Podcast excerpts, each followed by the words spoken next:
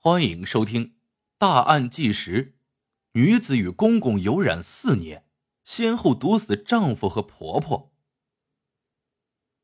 感情的事，如人饮水，冷暖自知。在别人眼中很荒唐的事，深陷其中的动情之人却甘之如饴。即使知道没有任何结果，依然像飞蛾扑火一般，全身心的投入到这段感情中。拼了命般想要抓住什么。当然，在不妨碍伤害他人的情况下，勇敢追求一生所爱，那本是无可厚非，也许还会留下一段佳话。但，并不是所有感情都能大声说出来。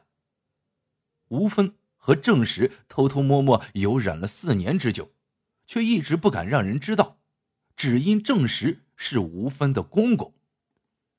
这段见不得光的感情，最终在丈夫和婆婆先后被毒杀后，才终于暴露在众人面前，而凶手就是吴芬。这起恶妇杀人案到底是如何发生的？吴芬又为何如此丧心病狂的呢？二零零八年七月十二日，广东肇庆封开县长岗镇发生了一起交通事故。当交警接到报警，赶到现场后，一名驾驶着红色摩托车的男性司机早已身亡。办案的交警处理过多起交通事故，他查看死者情况后，立马发现了可疑之处。那名司机绝对不是死于交通事故，他的身上并没有明显的致命伤，而且嘴边还伴有呕吐物。交警当机立断将此事上报。不久之后，刑警和法医来到了案发现场。果然，经过鉴定，男性司机死于毒鼠强中毒，而非车祸。为此，封开县成立了专案组，全力破获这起离奇车祸。经过调查，死者名叫郑超，来自广西桂平木归镇。案发当天，郑超骑着摩托车。带着妻子吴芬从广西老家赶往顺德打工，而据附近居民反映，车祸发生之时，摩托车上的确还有一个女子。当摩托车倒地后，该女子还曾试图拉起郑超来。眼见郑超躺在地上不动之后，女子并没有报警，而是拿着包扬长而去。办案人员拿出吴芬的照片，目击居民仔细辨认后，确认那名女子。就是吴芬。丈夫车祸倒地不起，妻子吴芬为何不报警，也不将其送往医院，反而将其狠心抛下，独自一人离开？吴芬反常的举动引起了办案人员的极高重视，将吴芬列为重大嫌疑人。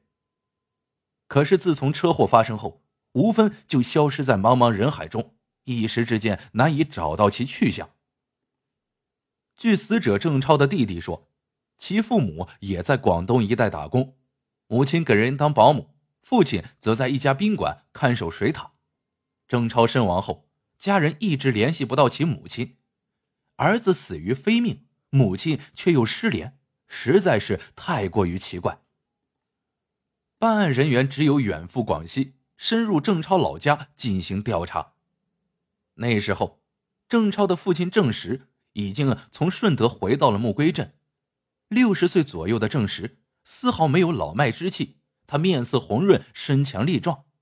很明显，多年的打工经历让其保持着充沛的精力。面对办案人员的询问，郑石表现的非常冷淡，丝毫不见丧子之痛。对于郑超在顺德的事情，也是一问三不知，一再推脱自己忙于打工，和儿子联系不多。郑超死亡后，妻子去向不知，母亲失联，父亲冷淡，这一家人真是充满了怪异。吴芬的行踪始终无法确定，这让案件的调查一时之间陷入了僵局。不过，郑超舅舅提供了一条线索，让案件逐渐走向清晰。据郑超舅舅说，四年之前，吴芬刚生下老二九个多月，就外出打工。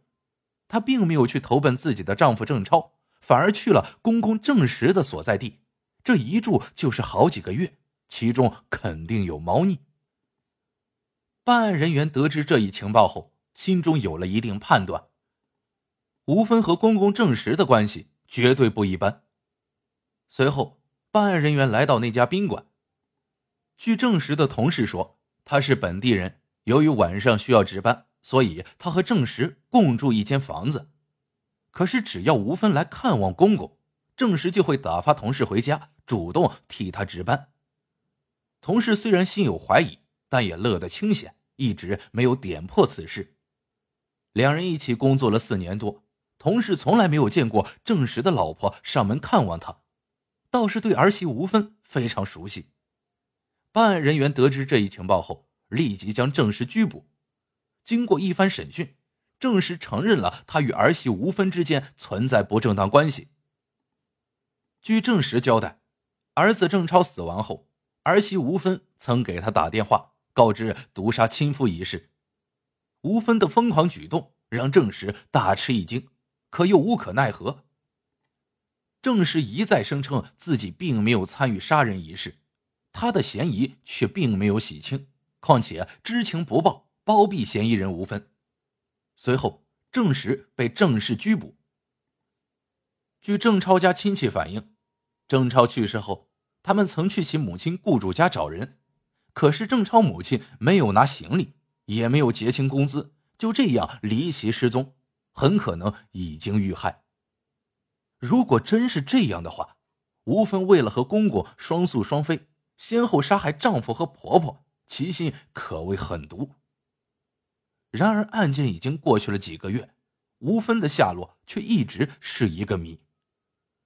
二零零八年十月十日，丰开县专案组接到一起电话，对方自称是吴芬，他一再声称下毒杀人的事情是他自己一人做的，和公公证实没有关系。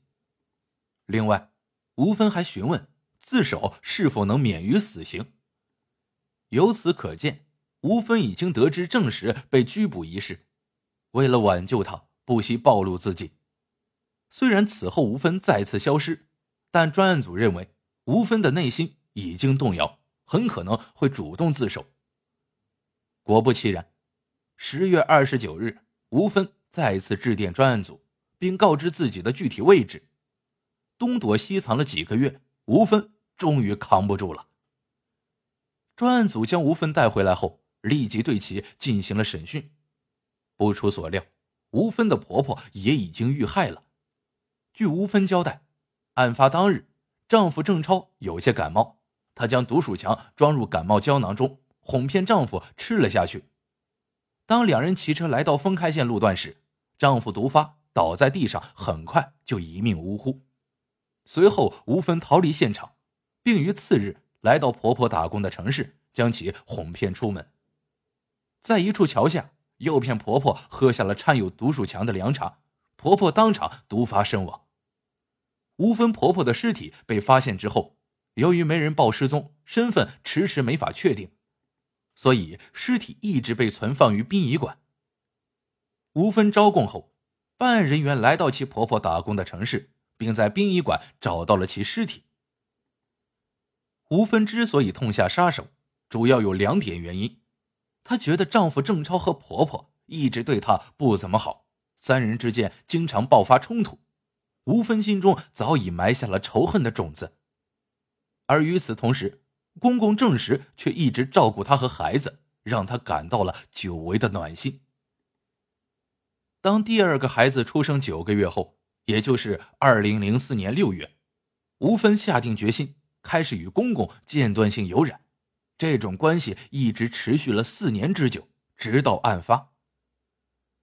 为了和公公长久的在一起，再加上对丈夫和婆婆积怨已深，终于让吴芬选择了一条不归路，做出如此大案。